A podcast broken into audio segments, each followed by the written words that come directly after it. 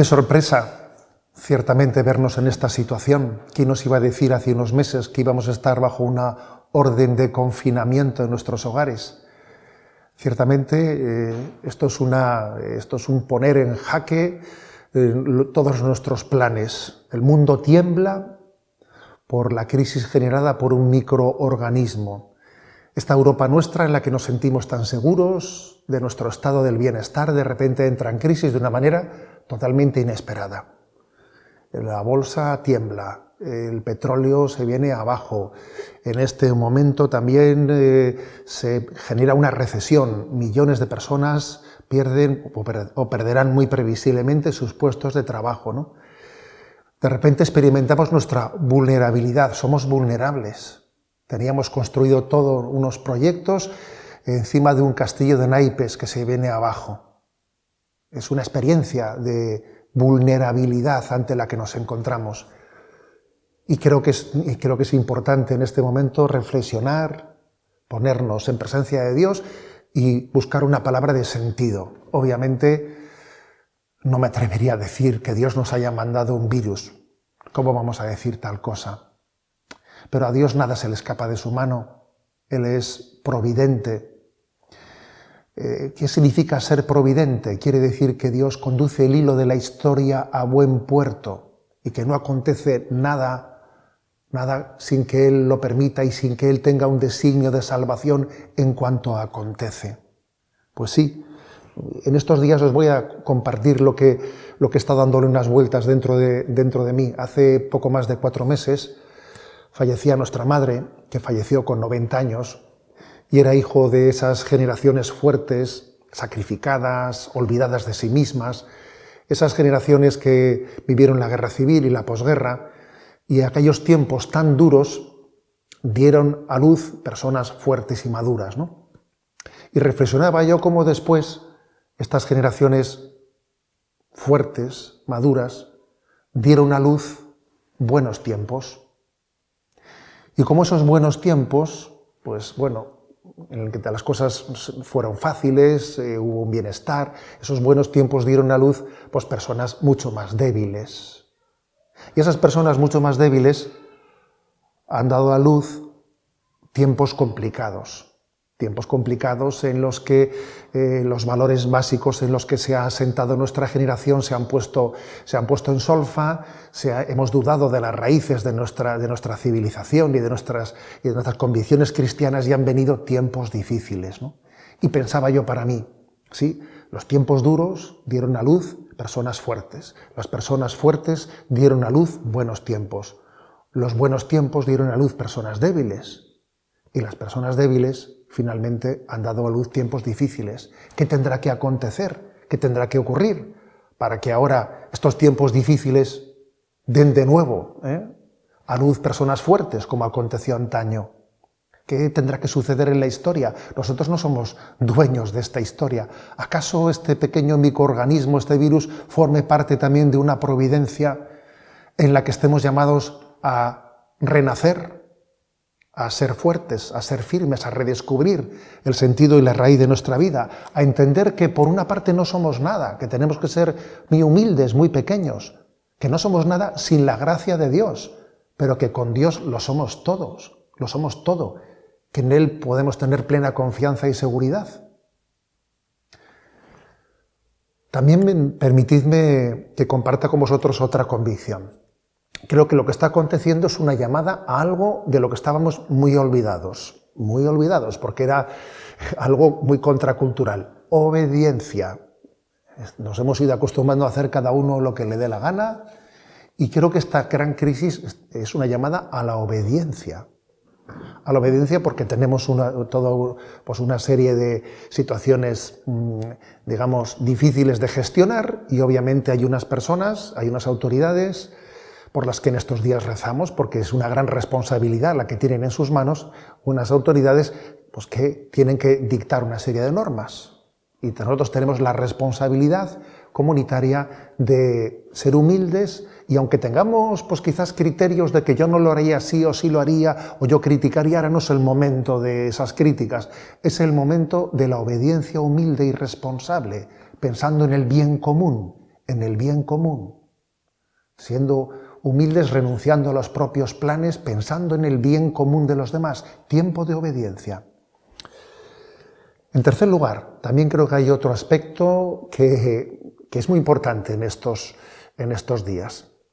¿Cómo vamos, ¿Qué vamos a hacer? ¿Cómo vamos a llenar nuestro tiempo? El que os habla se encuentra un poco sorprendido, porque estoy acostumbrado a que la agenda esté llena y de repente ahora la agenda lo comienzo a tener vacía. Ahora mismo, según os estoy grabando este vídeo, tenía en proyecto estar viajando a, un lugar pues, para dar una serie de charlas. La agenda se me está quedando vacía. ¿Y qué vamos a hacer?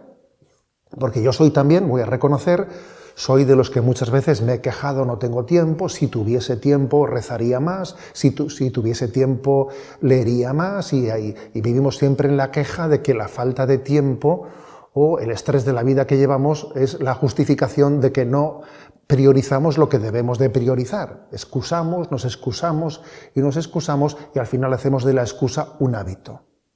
Bueno, ¿cómo, vamos a llenar nuestro tiempo? A ver si lo hemos estado añorando tantas veces y ahora no sabemos lo que hacer con él. Fijaros, va a haber muchas personas que este tiempo lo van a vivir de una manera destructiva. Se van a enganchar todavía más a los videojuegos, más todavía a la pornografía, van a generar más adicciones. ¿Eso, eso va a ocurrir? ¿O no? ¿O este tiempo va a ser un tiempo en el que construyamos, en el que maduremos, en el que nos encontremos, en el que nos encontremos en nuestro interior con una pregunta por el sentido de la vida. Es, es, un tiempo especial. Y si, y si, imagínate, ¿no? Y si cogiésemos una agenda y en esa agenda diariamente hiciésemos un pequeño programa para el día siguiente, en el que decidiésemos, ¿no? Pues mañana voy a leer tanto tiempo, voy a em, hacer las, cosas de casa, voy a servir, voy a ayudar a los demás dentro del hogar de esta manera, voy a ayudar a atender a los niños, mañana voy a ver tal película, mañana voy a gestionar el tiempo, voy a cuidar el orden para que el orden cuide de mí. Palabra de San Agustín, ¿eh? Cuida el orden para que el orden cuide de ti. Qué, gran oportunidad, ¿no? La de, la de vivir este tiempo como un regalo de Dios para crecer, para madurar. ¿Cuántas veces lo hemos añorado y ahora lo tenemos y podemos perderlo o podemos hacer de ello un gran trampolín para seguir creciendo pasada esta crisis? Sí, este es un tiempo de gracia, tiempo de gracia. Eso es lo que yo quisiera ¿no? que, que cayésemos en cuenta. Creo que es importante que ahora tengamos creatividad. Eh, las nuevas tecnologías, y obviamente yo soy el que también ahora mismo la, estoy utilizando, las nuevas tecnologías nos dan muchas oportunidades para en, esa creatividad crecer, enriquecernos. Y en lo referente a la vida espiritual, y ahora me refiero tanto, me dirijo ¿eh? igualmente tanto a los que somos practicantes, ¿no? como a los que no lo sois, ¿eh? en nuestra vida habitual tenemos que reconocer que nuestra vivencia de la liturgia, principalmente de la Eucaristía, es muy deficiente. Y a veces ayunar, ayunar paradójicamente, puede ser algo que nos prepare para luego disfrutar más las cosas. Y el que no es capaz de ayunar, luego no es capaz de disfrutar.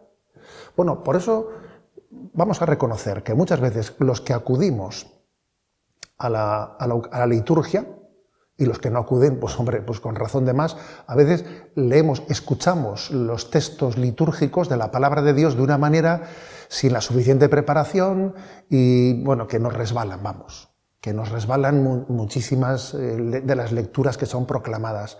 ¿Y si aprovechásemos este, este tiempo para que diariamente leyésemos con profundidad, preparásemos esas lecturas de la liturgia diaria, leyéndolas, eh, eh, personalizándolas, estudiándolas. Y también tenemos que reconocer que muchas veces incluso comulgamos con mucha frivolidad. Yo creo que hay, que hay, un, que hay mm, un abuso de la comunión. Comulgamos muy fácil, demasiado fácil, sin la suficiente conciencia de lo que es prepararse para recibir a Jesucristo. Debiéramos, a través de las comuniones espirituales que hagamos en este tiempo en el que no podamos asistir a la Eucaristía, físicamente, hacer comuniones espirituales, que quiere decir yo me preparo, deseo estar bien preparado para recibir a Jesucristo. Esa es la comunión espiritual. Si en estos días de ayuno hacemos eso, tal vez cuando termine, cuando termine pues este confinamiento, lo que haremos será hacer una buena confesión sacramental para comulgar mejor. Qué buena oportunidad, qué buena oportunidad para que en este tiempo hagamos un examen de conciencia. Tienes también muchas subsidias para ayudarte ¿no? a este respecto. Eh, subsidias que te pueden ayudar a hacer un examen de conciencia de los diez mandamientos de la ley de Dios, a preparar una buena confesión sacramental. Sí, este es un momento, un momento, un tiempo de gracia para que aprendas a orar, para que aprendas a estar con Él, para que aprendas a quedarte en silencio. Tiempo de gracia. Y me voy a permitir decirte una cosa más y voy a concluir con ella que este tiempo, este, esta, gran crisis que estamos viviendo, es una situación que nos hace pensar en los demás, que nos hace caer en cuenta de que el prójimo existe. Por desgracia, la palabra prójimo, sabéis qué significa próximo, pero es que es curioso, hasta que el prójimo no es próximo en el sentido físico de la palabra, hasta que no hemos llegado a conocer personas, que seguro que tú y yo ya las conocemos, ¿no? que, que están padeciendo ahora mismo el coronavirus, hasta que no hemos llegado a conocerlas, parece como si no existiesen. Claro que existían. Existían también, ¿sabes?, los confinados en Alepo y en Idlib en este momento y en otros lugares, en otros campos de concentración, campos de refugiados. Pero quizás como no hemos conocido a ninguno, nos parecía que no existían, ¿no? Esta es una oportunidad para darnos cuenta de que el próximo, de que el próximo prójimo existe, existe y es una gran oportunidad para amarlo, para ser sensible, para ponernos en su situación, para que Dios nos dé la gracia del olvido de nosotros mismos por amor a los demás. Cuando, podemos, cuando llegamos a amar a los demás hasta el olvido de nosotros mismos, es, el momento, es un momento en el que espiritualmente crecemos exponencialmente. Pues bien, tiempo de gracia, que por cierto es tiempo de cuaresma, que, si decimos, que Dios no da puntada sin hilo, bueno, pues también yo creo que esto está referido a que esto es cuaresma, ¿sabéis? Preparación para la Pascua.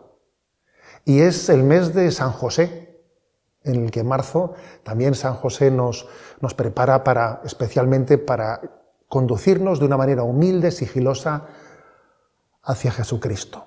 ¿Y sabéis lo que voy a hacer? Pues voy a concluir rezando en esta oración que el Papa nos ha, nos ha compartido con nosotros, rezando por todos los afectados, por todos los que han fallecido, por todas las familias que están sufriendo, por todos los sanitarios que en este momento están en una situación pues, potente en sus vidas, por todos los responsables políticos y responsables de las administraciones que tienen que tomar decisiones muy delicadas y tienen que acertar le pedimos a Dios que les dé la gracia de acertar en cómo afrontar esto. Vamos a rezar por ellos.